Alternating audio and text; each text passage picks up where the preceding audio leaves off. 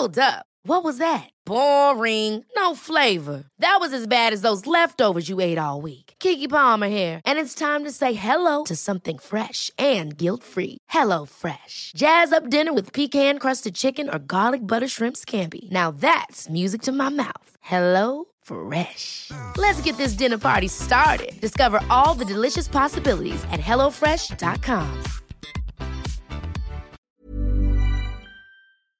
This is the Frae podcast, brought to you by thefrae.com, a place for women who want more from life. This is what I want. This is what I need. If you don't have to go, I can set you free. Are you gonna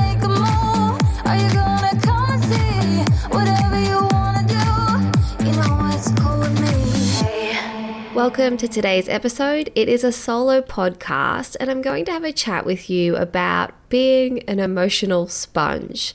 Now, I will put my hand firmly in the air and say, at times, I am the biggest emotional sponge ever. And there are times when I realize I'm doing it and I catch myself because the side effects of being an emotional sponge can be so destructive. I catch myself and I realize I'm doing it and I have to pull myself back into line, or someone around me will kind of identify it and say, "Hey, hey, hey, you've got to you got to get on top of that because you're being impacted so obviously."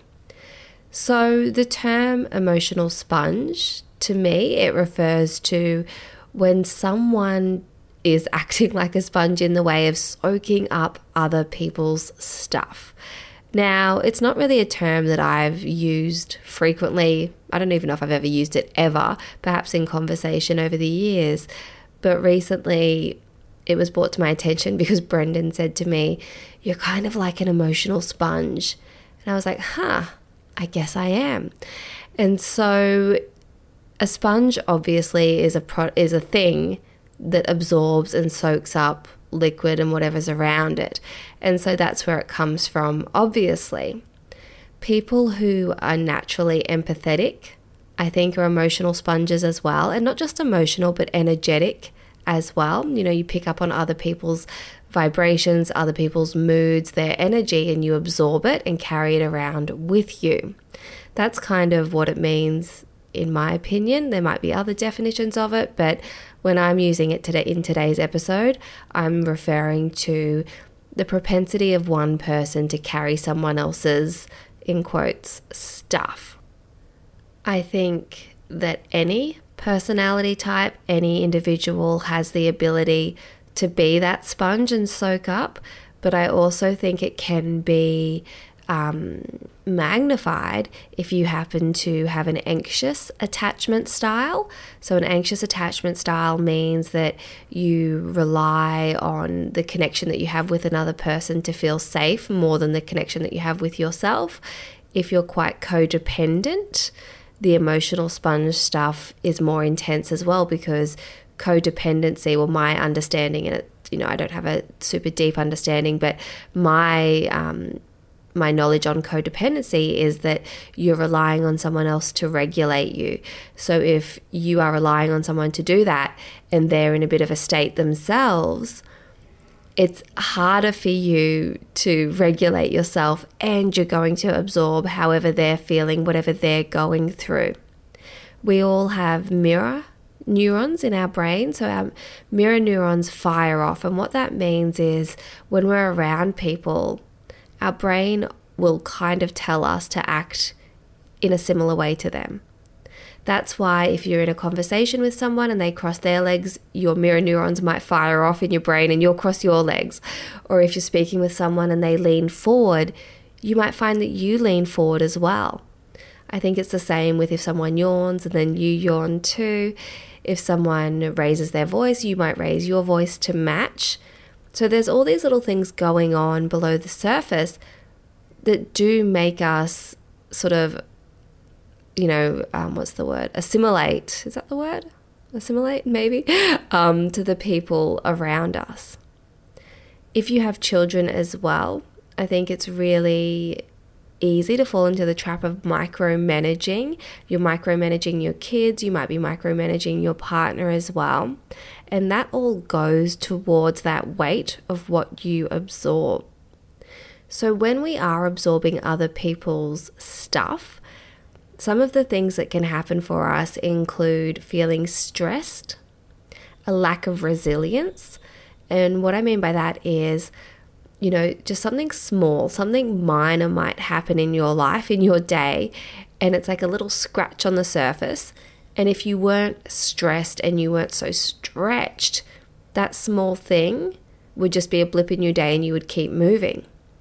But when you are so full of your own stuff and other people's stuff because you've sponged it up, when that little blip happens, it can seem disastrous because you don't have any resilience below the surface.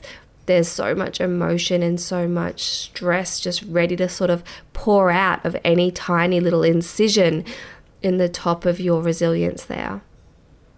You might feel resentful toward people in your life, whether that's co workers, your significant other, your children, just your life circumstance. You might find yourself being really snappy. You know, you respond in a way that you're not proud of. Um, and that happens a lot with kids, I think. I think if you are absorbing, and, and in the workplace as well, this is not, you know, being an emotional sponge is not something that is reserved only for parents. This happens to everyone at different times. You know, you might be in your 20s and living with your parents at the moment and you're absorbing their stuff as well. It's not exclusive to being a parent at all. But when I was writing sort of thoughts down on this topic and I wrote snappy, I thought it's so true, you know, in the context of parenting, because kids are just asking things of you all the time just by nature. You know, their whole world is you and them, and they just need so much from you sometimes. Like, sometimes at the end of the day, I'll look at Brendan and I'll be like, it's like they need my soul. You know, like, what more could you take from me today? Bless them. Um, so, you might find yourself being snappy when they ask an innocent question. That feeling of being so stretched I'm sure everyone can relate to that, where you're like, you know what, I just can't give any more to anyone. You may have trouble focusing. You can feel like you're busy all the time, but you're not achieving anything. And that sense of busyness can come from the mental load because you have all of your own stuff to carry, but then you're sponging up everyone else's stuff too. So then you're firing off all these new tabs that are opened up, and maybe you're worried about work stuff or you're you've got the school tab opened or your partner, whatever it is, like, you know, maybe your parents, there's just all these tabs opened all the time, and you're like, you know what, I can't focus and I'm so busy, but I'm not getting anything done. That feeling of being busy can come from just that mental exhaustion. Also, the physical side of doing things for people and absorbing, you know, literal tasks. Like maybe when you hear the term sponge, you're realizing, holy hell, I'm absorbing so many tasks in this household that are actually not mine. So you might have to not only minimize mental tabs, but let go of some of the physical, actual, literal tasks that you're doing. You may notice when you're absorbing or you've been absorbing for too long that you're angry and you're like not sure why you're so angry, but you just feel angry and tense. How many of you listening right now feel tension in your shoulders? Like collectively, if we all just exhale and soften our bodies, like, like let your shoulders come down. So many of us are just rigid and hard in our bodies because we're holding so much stuff in and we're managing so much stuff. If that's you, like just soften. Remind yourself that you've got to breathe and you've got to physically let your body go soft. You know, let your belly breathe out. Don't hold it in. Let your shoulders relax. Just go soft. And you're to tense up again, but remind yourself to keep relaxing. for a while there, I had to keep saying to myself, soften often, soften often, like, like just on repeat. Um, but yeah, when you're sponging up everyone's stuff, you become rigid in your breathing, you become rigid in the way you hold your body. You can also just be rigid in life. Feel like you don't have any space to be fun or fluid because you've got to manage everything. You're the task master. I'm sure that there are people who are like, yep, that is me. And at different times of my life, that will be me as well. As humans, we all have a relationship to control. We just do. And control is such an illusion. None of us have actual control. If we were to really acknowledge how little control we have in our lives, it could be hard to get on with the day. You know, if you were to think about how we can't control the other cars on the road, we can't control if we're going to get certain illnesses and become unwell.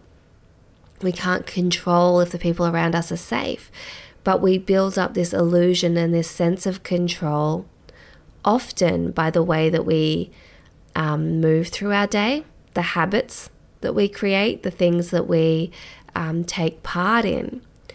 And so, control can also make us want to carry other people's stuff because it's like, you know what, it feels safer to manage it. It feels safer if I am in charge.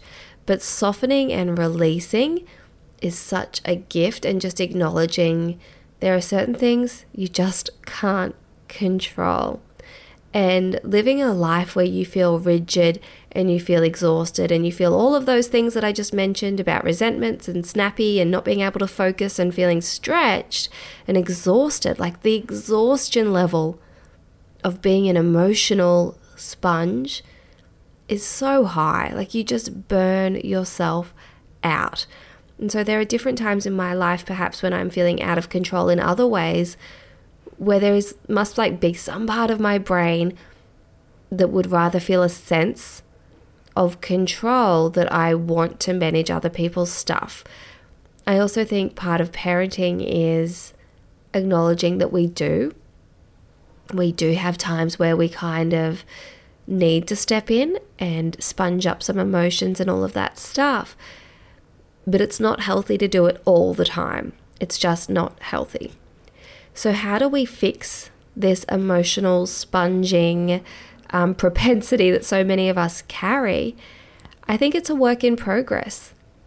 I don't think it's something that it's like, okay, do this one thing and you'll be free of other people's stuff. I think it's a work in progress and the first thing that we all need to do if you're if you're connecting to this and if you're not then that's brilliant. Like so good if you can just disentangle from other people's stuff with ease, that must be just such an incredible feeling to be able to do that with ease. But if you are an empath or you're struggling to to do that, to disentangle, I think the first thing to do is to identify the stuff that is not yours. And this can be hard. It can be hard if you have self appointed yourself as the manager of all the things. Um, but identifying what's not yours is really important. So thinking about the way you move through your day and the things, the emotional, the emotions that you sponge up, what is yours and what is not. So perhaps you are sponging up your children's struggles at school and it's such a hard one to disentangle from that but just noticing, okay, that's their stuff, that's not my stuff. And a big unlock for me years ago in therapy was to realize I was taking responsibility for stuff that the kids were going through to do with the divorce. And I mean, we could have hours and hours of conversation on this topic of who's responsible for what. But I just felt such guilt and such responsibility that really wasn't mine for the way that the kids were struggling. And I realized that once I absolved myself of that responsibility, I was more response able. I was more responsible, response able to the boys. I could respond in a better way. Because if I'm carrying that emotional stuff, if I'm soaking it up and then trying to support them through it, it's like three frazzled people trying to find their way out of a forest in the dark. Whereas if I'm good and I absolve, let go of that responsibility because it's not my stuff, I can then show up for them and be better at responding to what they need and be more of a guiding light and a stronger support person. You know, same with Brendan going through his fight camp. I was sponging up a lot of that stress, and I've really had to identify what's not mine. You know, there are certain things that are to do with his camp that have been part of my journey because it's been triggering or whatever. But a lot of the stuff is not mine. And it's like, you know what? I just have to disentangle. That's yours. That's your journey. I can support you, but that's not my stuff. Disentangling sounds easier than it is to actually do. But have a little think about the stuff that you are sponging up and ask yourself do I need to redirect that back toward the person that's in that experience and let go? it may be helpful to actually write a physical list as well, pen to paper, and write out everything that you're feeling and everything you can identify that you have sponged up. Write it all down, like just spew it out onto a piece of paper. Once you've done that list, start at the top and right next to it is it yours or is it someone else's stuff? You know, are you absorbing the stress that perhaps your parents are going through? Are you absorbing um, your partner's stuff? Are you absorbing your kids' stuff, your friends' stuff, stuff just in the actual world right now? Because let's be honest, the world has felt like such an incredibly stressful place for like years now. And we just keep getting such scary and such bad news all the time. So maybe you're carrying that around as well. And just go through that list and see what is actually yours, what is part of your actual control and your responsibility? And are there things that you need to identify that you're not responsible for? And if you can work out a way to let go of that responsibility, that ownership of that experience that someone else is having, I bet that you'll realize you become more response able. You become better at being a support person, you become better at offering solutions or just being there for them, and you feel better as well. You feel more grounded and more whole as well. On the topic of lists, this was a suggestion Brendan gave to me recently when I was feeling stretched. He said, write down everything that's bothering you, write down all of your problems, and one by one, go through and cross out the things that you cannot control. And so, back to what I was saying earlier about how we all have a different relationship with control, going through a list and being like, actually, I have no control over that. It's another way of absolving yourself of that responsibility, of that um, energy that you are in control of everything. I've heard Brene Brown say that at different times in her life, she's had to remind herself that she is not God. It's like let go and let God. Let go and let God take over. And I think that she has said that she had to remember that expression of let go and let God. I think I think that's the expression. She had to say it's like let go, it's not let go and let Brene. And I think that I definitely relate to that. I'm not um, a religious person in that way, but I think that you could replace God, the word God, if you want to, with universe, higher power, source, whatever you believe in. But it's like let go and let God. It's just this recognition of you are actually not in control. Another thing to keep in mind if you do identify as an empath, someone who absorbs and soaks up other people's energies, or maybe you don't identify as an empath, but you're just absolutely exhausted and cooked and so sick of carrying people's stuff. When you enter a social situation, or maybe it's even your house, like maybe when you exit your bedroom of a morning, you have to imagine, like bear with me, but imagine a shield around yourself, a barrier, an energy force that people cannot penetrate with their emotions. It is impenetra- impenetrable. it's early. You get what I'm saying. People can't pierce through the surface of this energetic barrier, this field that you are surrounding yourself with. When I was 15 or so, I was um, part of like a company that did auditions and dancing and all of that sort of stuff and performances. And I remember the owner of the company saying to me, like, one of the ways that she lets go of other people's opinions. I must have been struggling with, like, oh, getting up on stage and performing, and people from school were going to be there, and blah, blah, blah. And she was like, You've got to learn to put an energetic shield around yourself. It's like an invisibility cloak that you put on, and other people's thoughts what you perceive other people to think about you, other people's energy just bounces straight off you.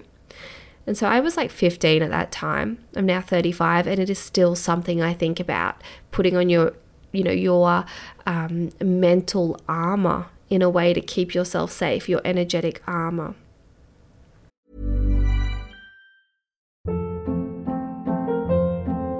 Hold up. What was that? Boring. No flavor. That was as bad as those leftovers you ate all week. Keke Palmer here, and it's time to say hello to something fresh and guilt-free. Hello Fresh. Jazz up dinner with pecan-crusted chicken or garlic butter shrimp scampi. Now that's music to my mouth. Hello Fresh. Let's get this dinner party started. Discover all the delicious possibilities at hellofresh.com. Another thing to keep in mind is that sometimes you do not have to fix things. And this is such a hard one when you have kids because nothing breaks your hearts. Like, nothing breaks your heart more than seeing your child in pain and you want to fix it. You know, you just want to take that pain from them and have them never experience it. But I feel like the last couple of years have been a masterclass for me in learning. And I mean, also toddlerhood as well. Toddlerhood teaches you this, I think, if you're willing to learn it. But sometimes you just have to let people have their experience and not fix it. Because if you try and fix it, you're actually robbing someone of a life lesson. You're robbing someone of developing skills to manage and deal with it. You're robbing them of their resilience. You're robbing them of the growth and robbing them of the pain and the lesson. You know, just recently, one of my boys has um, something special happening for him in his life. He's got this special little thing happening and he loves it. And it's so exciting for him. And his brother is jealous. And, you know, just reflecting on like my impulse was to try and absolve him of that jealousy by reassuring him, by distracting him, by offering him something that, you know, could be of the same value and equally as cool. But I had to check myself and be like, no, no, no, no, no. Jealousy and envy and discomfort are part of life. So, yeah, it sucks. Like, it sucks that my eight year old son is feeling that way, but so be it. He will move through it and he will be okay. And I've said that to him, you know, like he's cried, he's been upset, and I'll say, like, I'm there for you, I'll hug you, I'll hold you, and it sucks. And I'll empathize with him and I'll say, This sucks, like, this feeling sucks, but it's okay.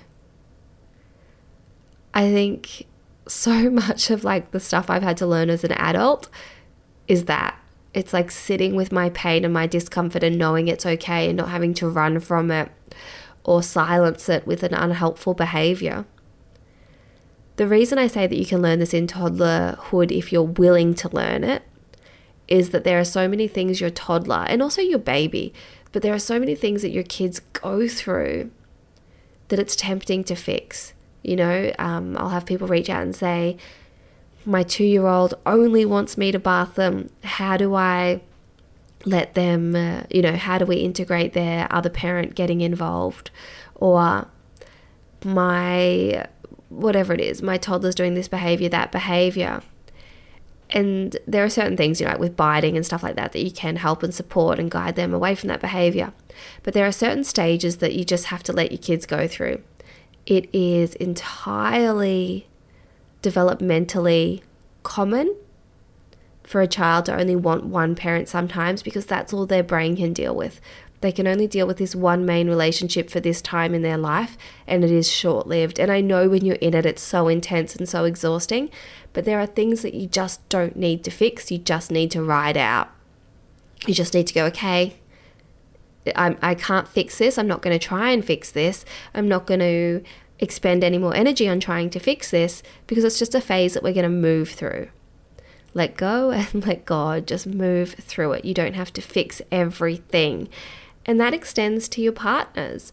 You know, if your partners are in discomfort or they're in distress because of something happening in their life, of course, your impulse, especially if you're a nurturer, like, I am such a deeply nurturing person that I do want to fix things all the time. And so that's why I say it's a work in progress. I can't just wave a wand and get rid of that nurturing part of myself, and I wouldn't want to because I do love the mum in me. But, you know, maybe your partner's going through something hard and you want to put on your tool belt and your hard hat and your work boots and you want to get in there and fix it. You want to go to work and be like, I'm gonna fix this. But you can't. You just can't. Of course, there are times in a relationship where people will want your input and your support and perhaps need you to come in and help them, but it's not your responsibility. And I also think this is just reflecting on past relationships, something I've learned is when you try and fix or you try and micromanage your partner, you basically infantilize them. You turn them into a baby. And when that dynamic goes from equal partners, equal adults, to you feeling like you've got to baby your partner, that's like the beginning of the end. Dun, dun, dun. That sounds dark it might not be the beginning of the end for some people, but it can be the beginning of the end of desire and intimacy because no one wants to sleep with someone that they think is incompetent or that they feel like is a child. So, this whole like practice of pulling back and not fixing stuff and letting someone stand on their own two feet and letting someone have their own experience, yes, it's a gift to you because mentally it lightens your load and your um, emotional resilience and your strength and all of that. But it's also a gift to the partnership and to the family if you have one, because it's working towards keeping your relationship healthy and balanced. And I think when it comes to all relationships, not just your romantic one, but your work relationships, friendships, your with your siblings, with your parents, with your children, one of the best things we can do and we're learning this, you know, as you know, I feel like this has kind of in the last 5 to 10 years become so much more accessible and so much more of a common topic to speak about, but we need boundaries. We need boundaries to protect and keep those relationships sacred. And a boundary in the past has often been thought of like a line in the sand where you cut people off. You know, it's like this is the boundary, this is the limit, you can't cross this line. Whereas I think now, like, sort of as a collective whole in the zeitgeist, we more understand boundaries now as a protective barrier of what we're going to keep in for ourselves or keep sacred to a relationship. It's not so much about what we're keeping out. It's like, what are we keeping in? What's important to us? And so, when it comes to being an emotional sponge, having boundaries is so important. So, those boundaries could look like, you know what, I'm not going to get into an emotional conversation at the end of the day because I know that my resilience is lower after a day of parenting or a day of working. Um, and I just don't have the capacity to take that on. Boundaries can be not answering your phone if you're just not in a place to have a conversation. Boundaries can be saying to someone, Thank you so much for sharing that with me. I really want to have a great, you know, like I want to have a productive conversation with you on this topic, but I'm going to need some time and space and I'll come back to you. And then give the person a time when you'll be able to circle back to them and come back to them. And that can be really deeply uncomfortable because you've probably been conditioned to be accessible and agreeable and compliant and be a good girl. So it can be uncomfortable to say, hey, I need some time for myself. But boundaries are so important. A boundary could mean that when you notice those symptoms we mentioned earlier the stress, the stretched, the inability to focus that you take time for yourself. You draw a boundary and you say, okay, I need half an hour to myself, I need an hour, whatever it is. It's just knowing your own personal limits. That's half of boundaries. And then the other half of boundaries, I think, is being um, able to communicate that boundary with the people around you and to also follow through on it as well. Self care, I know, I know the term self care has become all about, you know, bubble baths and filling your cup up and all of that kind of pithy stuff. But it's so needed, it's so necessary. Self care is essential to protecting yourself from being that emotional sponge. You know, we've all heard that expression that you can't pour from an empty cup. I think we've heard it so many times that it just doesn't even hit, it doesn't even land anymore. But I'd love you to take a moment to think, to visualize an actual cup. It can be a just your everyday drinking glass. I've got a old peanut butter jar next to me that I've washed and cleaned and all that, and I use those for um, drinking out of. So that's that's what's next to me at the minute, like a glass jar. It could be a wine glass, whatever it is. Just I want you to picture a glass or a cup or a mug that you drink from. And so envision it, imagine it to be completely empty. Have you got that in your mind's eye? It is an empty vessel. Now imagine yourself filling that cup up. Fill it all the way up, past halfway, past three quarters, all the way to the top. So that cup is full to the brim. Now keep pouring in your mind's eye. Pour to the point where that cup is overflowing. What happens? It overflows down the side of the cup, it collects at the bottom of the cup, and if you keep pouring, it spills out. That puddle around your glass, your mug, your vessel will get bigger and bigger if you keep pouring. That is self care. So, what I mean by that is if you fill your cup all the way to the top with self care, that overflow reaches the people around you. It spills out and it reaches them as well they get a better version of you when you are full. When you are full and content, that reaches those closest to you, that overflows. But if there's no overflow, it's not reaching people. They're not getting that. They're not getting the best version of you. They're probably getting nothing, you know, if you imagine them positioned around your glass. And if that cup's empty, you're not even getting the best version of you because you're not full. You're not full to the brim with being cared for. So imagine that visual if you feel any guilt surrounding doing things for yourself or taking the time for self care. That's, that's saying, you know, you can't pour from an empty cup. You can't spill from an empty cup. You can't reach those around you very well from an empty cup. And you want to reach them and you want to impact and you want to love and nurture and care and give them the best version of you. So let that overflow happen. But to get to the point of overflow, to be able to reach those around you and love those around you, you've got to fill yourself up first. You've got to love yourself first. So self care can be uncomfortable if it wasn't modeled for you in childhood. It can be uncomfortable if you have assigned yourself uh, as keeper of all the things in your household, in running everything, in soaking up everyone's stuff.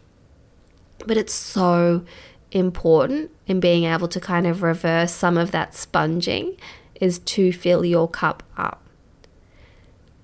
Often we are our own gatekeepers of pleasure, we're the ones in our own way.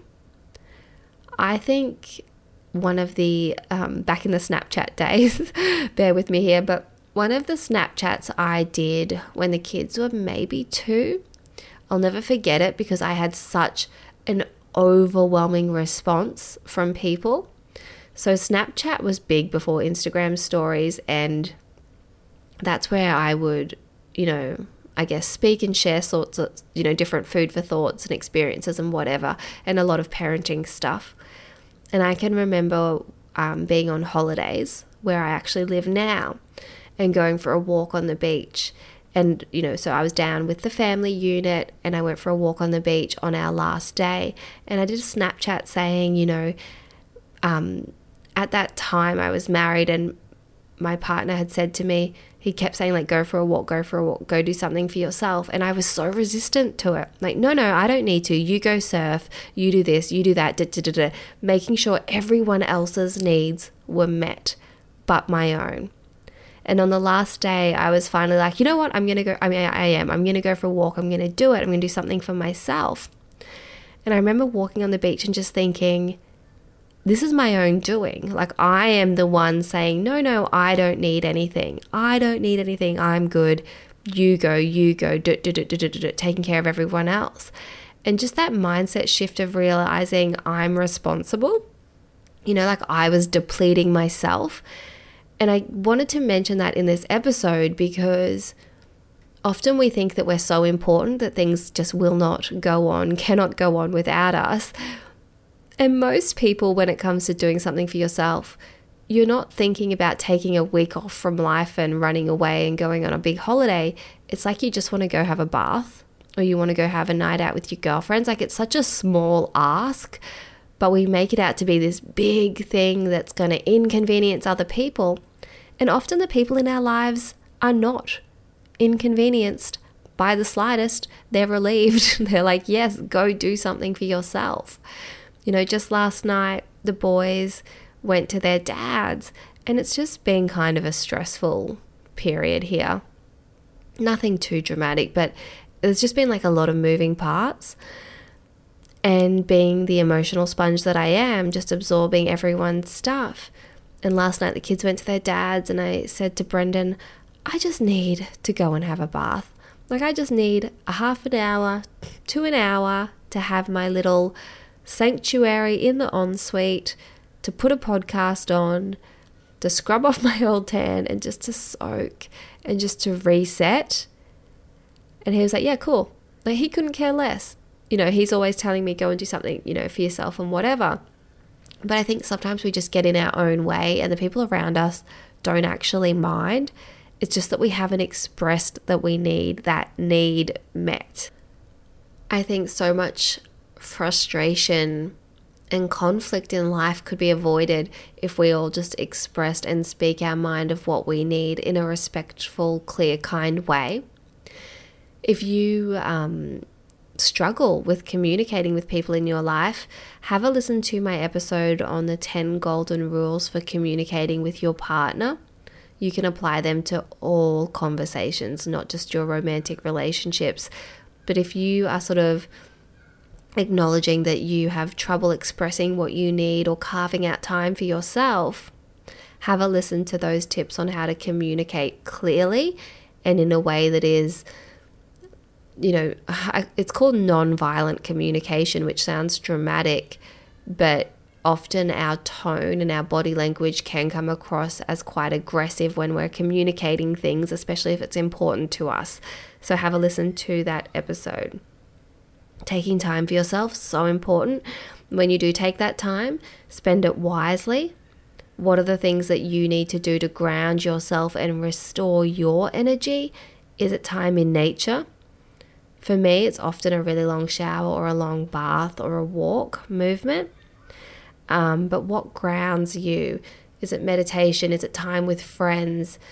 Whatever it is that you need just make sure that it is something that's adding and filling you up, not something that's depleting and taking away from you. And don't confuse chores with time for yourself. I've spoken to so many women who will be like, I just need my kids and my partner to get out of the house so that I can clean. Like, I'll feel better once I do the washing and I do this and do that. That's the domestic load. That's not actually filling you up, even though it might feel better because you feel relieved that it's done. But what are the things that actually fill your cup up and give you that overflow effect? Figure that out. Grounding yourself um, when you notice that you are absorbing other people's stuff. So you could, you know, just practice different grounding techniques. It could be as simple as repeating a mantra to yourself. There's a funny little one that I use, which is not my circus, not my monkeys, or not my monkeys, not my circus. And it's just a reminder that whatever's going on around me is not mine. Not my monkeys, not my circus. Let go and let God is another good one, as I've mentioned a few times. Grounding yourself could be just a hand on your heart and checking in with where you are and how you're feeling. And just noticing, okay, how do I feel in this moment? And is this my responsibility or am I absorbing someone else's stuff? Breathing, box breathing is a good one. So, where you breathe in for four, hold for four, out for four, that type of thing can help. Meditating, mindfulness. A little simple one can just be going and running cold water over your wrists, over your pressure point there. That can be grounding as well. Even just that little practice we did earlier in this episode of letting your shoulders drop is good. Journaling is so great for us emotional sponges to just spew it all out and again go through those lists, cross out the things you can't control, look at the things that are not your responsibility. Another great um, expression that I heard years ago is segment intending, and I heard that through Abraham Hicks.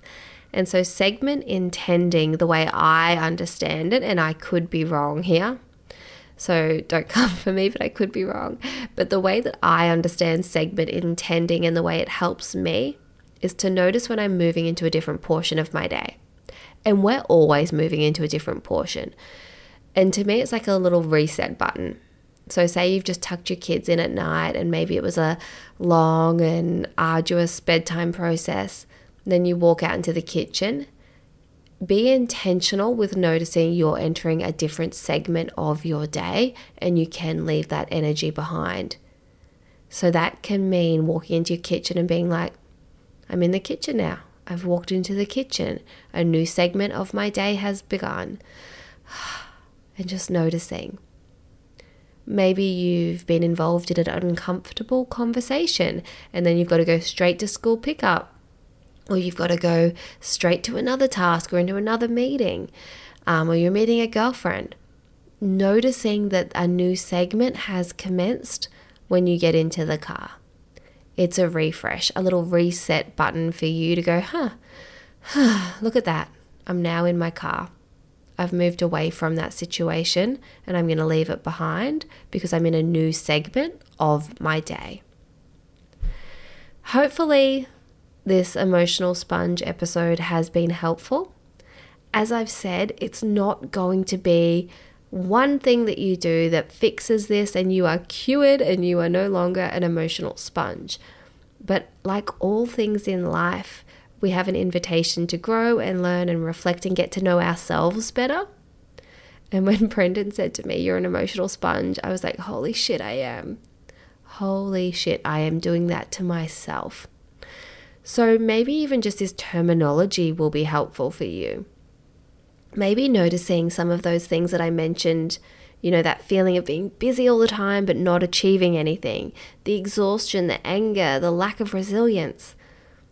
Maybe just for someone listening today, you'll go, oh my gosh, I didn't realize why I'm a ball of, you know, tense and rigidness. It's because I'm absorbing other people's stuff and maybe letting go of the responsibility will make you more response able and enrich your relationships.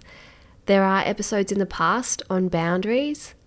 If that's something that stuck out for you in today's episode, there's a conversation with Dr. Rebecca Ray. There's also a solo episode called Boundary Boot Camp.